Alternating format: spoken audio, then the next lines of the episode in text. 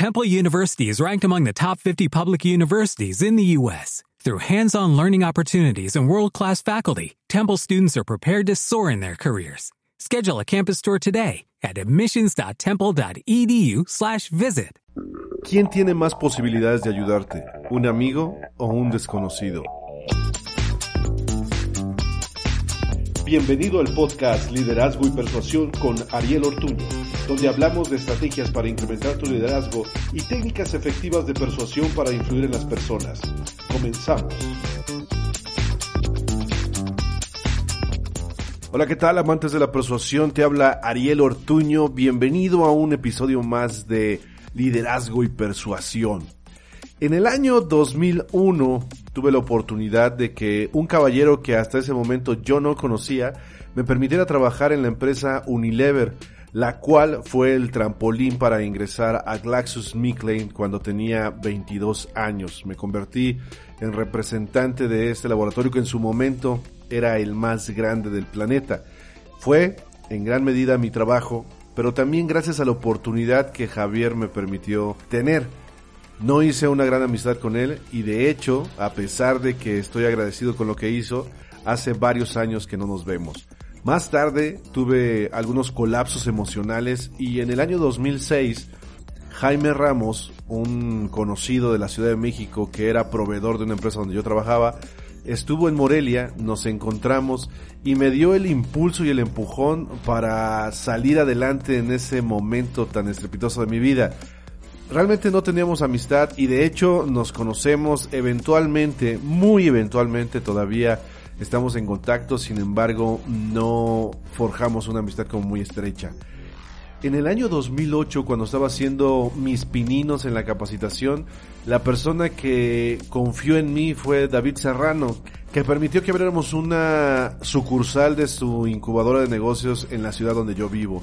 En el año 2011, Eduardo Castillo confió en mí para permitirme dar por primera vez un entrenamiento transformacional, el que se conoce como taller básico. Él no sabía que yo no había dado ningún curso, lo único que tenía de referencia era que tenía poca experiencia en ese campo, sin embargo confió en mí. En el año 2012, Guillermo Escobedo me invitó a dar conferencias en empresas internacionales. A él lo había conocido en una certificación de programación neurolingüística y apenas cruzamos algunas palabras. Confió en mí y le dio a mi carrera uno de los impulsos más significativos. En el 2015, Irma Vega, madre de uno de mis alumnos, me conoció y decidió emprender conmigo un proyecto que llevamos a dos ciudades. En 2016, Agustín Bravo me invitó a dar cursos con él.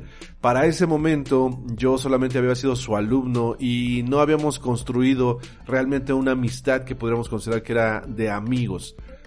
En el año 2019, María de León, que era más una conocida por haber estudiado en uno de los cursos que di junto a Agustín, me buscó para confiarme la publicación de su primer libro.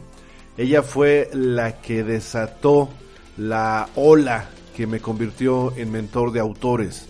En este año, 2020, Miguel Gómez se convirtió en mi mentor y era una persona que realmente no conocía tampoco y ahorita tenemos ya una mejor relación.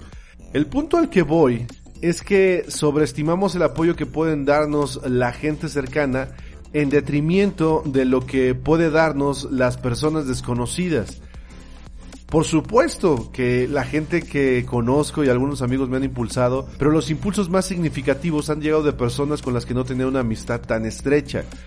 Cuando inicié mi carrera como entrenador, me acerqué a mis amigos y a mi familia, y a pesar de que hay gente que tiene empresas, no me permitieron hacer mis pininos con ellos, de hecho no me dieron la oportunidad. Cuando me llamaron fue cuando vieron que ya tenía éxito. Como coach me pasó lo mismo, empecé a dar coaching y la gente cercana a mí contrataba a otros coaches para que los apoyara y no me hablaban a mí.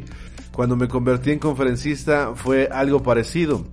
Mi hipótesis al respecto es que tus amigos y familiares tienen una versión de ti que se respalda en tu pasado, en los errores que has cometido y eso ensucia un poco la imagen de la promesa que puedes llegar a ser.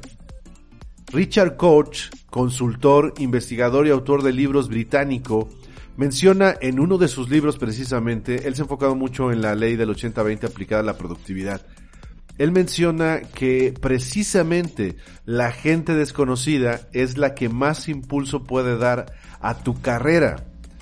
Probablemente esto para ti sea nuevo y tal como me pasó a mí puede ser sorpresivo. Pero si lo piensas con más profundidad, comienza a tener sentido.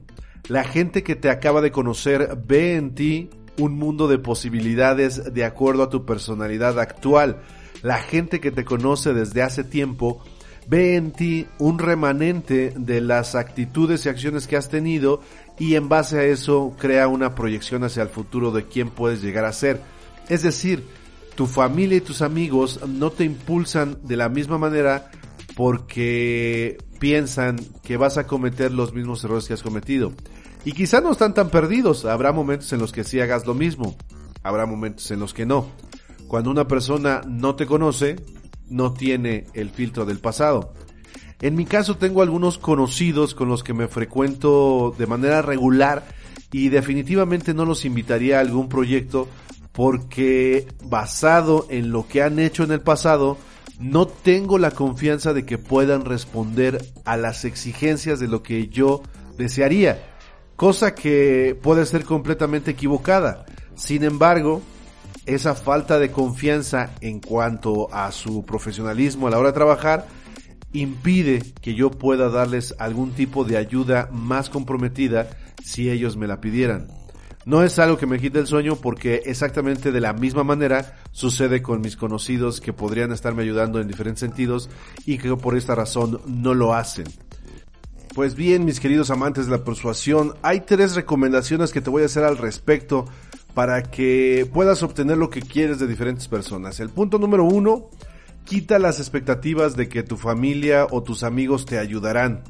Las razones te las di hace un momento y cuando te quitas las expectativas ya no te lo vas a tomar personal.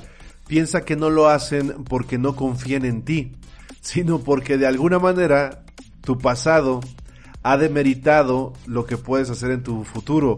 No es que estén mal ellos pensando que tal vez te vuelvas a equivocar, es que así funcionamos. Y la verdad es que tal vez te vuelvas a equivocar. La diferencia es que ellos ya conocen tu historia. Punto número 2. Conoce gente nueva de manera constante para que tengas mayores posibilidades de que alguien te brinde la ayuda o el apoyo que estás necesitando para lograr tus propósitos. Y punto número 3. A todos pide ayuda, tanto a los conocidos como los desconocidos como tu familia al final del día no sabes de dónde va a llegar ese apoyo. Puede ser que sea por parte de tu familia, tus amigos, o lo más probable es que no. Sin embargo, podría ser que sí. Y esa es la razón por la que es importante que se lo pidas a todo mundo. Es una cuestión de merecimiento. Si tú sabes que mereces tener el éxito que deseas, lograr la meta que tanto anhelas, vas a buscar los medios tanto con gente que conoces como con gente que no conoces, a sabiendas de que lo más probable es que quien te tienda la mano sea un desconocido, sin que eso signifique que la gente que amas, que la gente que está en tu círculo de amistades no confíe en ti ni que sienta que no puedes prosperar. Simplemente así funciona la vida. Piénsalo, mi querido amante de la persuasión, y date una vuelta por mi página www.arielortuno.com. Si te ha gustado este episodio, por favor, por favor, compártelo en tus redes sociales. Recuerda que está en preventa mi libro Cómo influir contando historias. Ocho técnicas brutales para entrar en la mente de las personas. Y te anticipo que ya tengo más libros que están listos para publicarse. Te van a encantar también.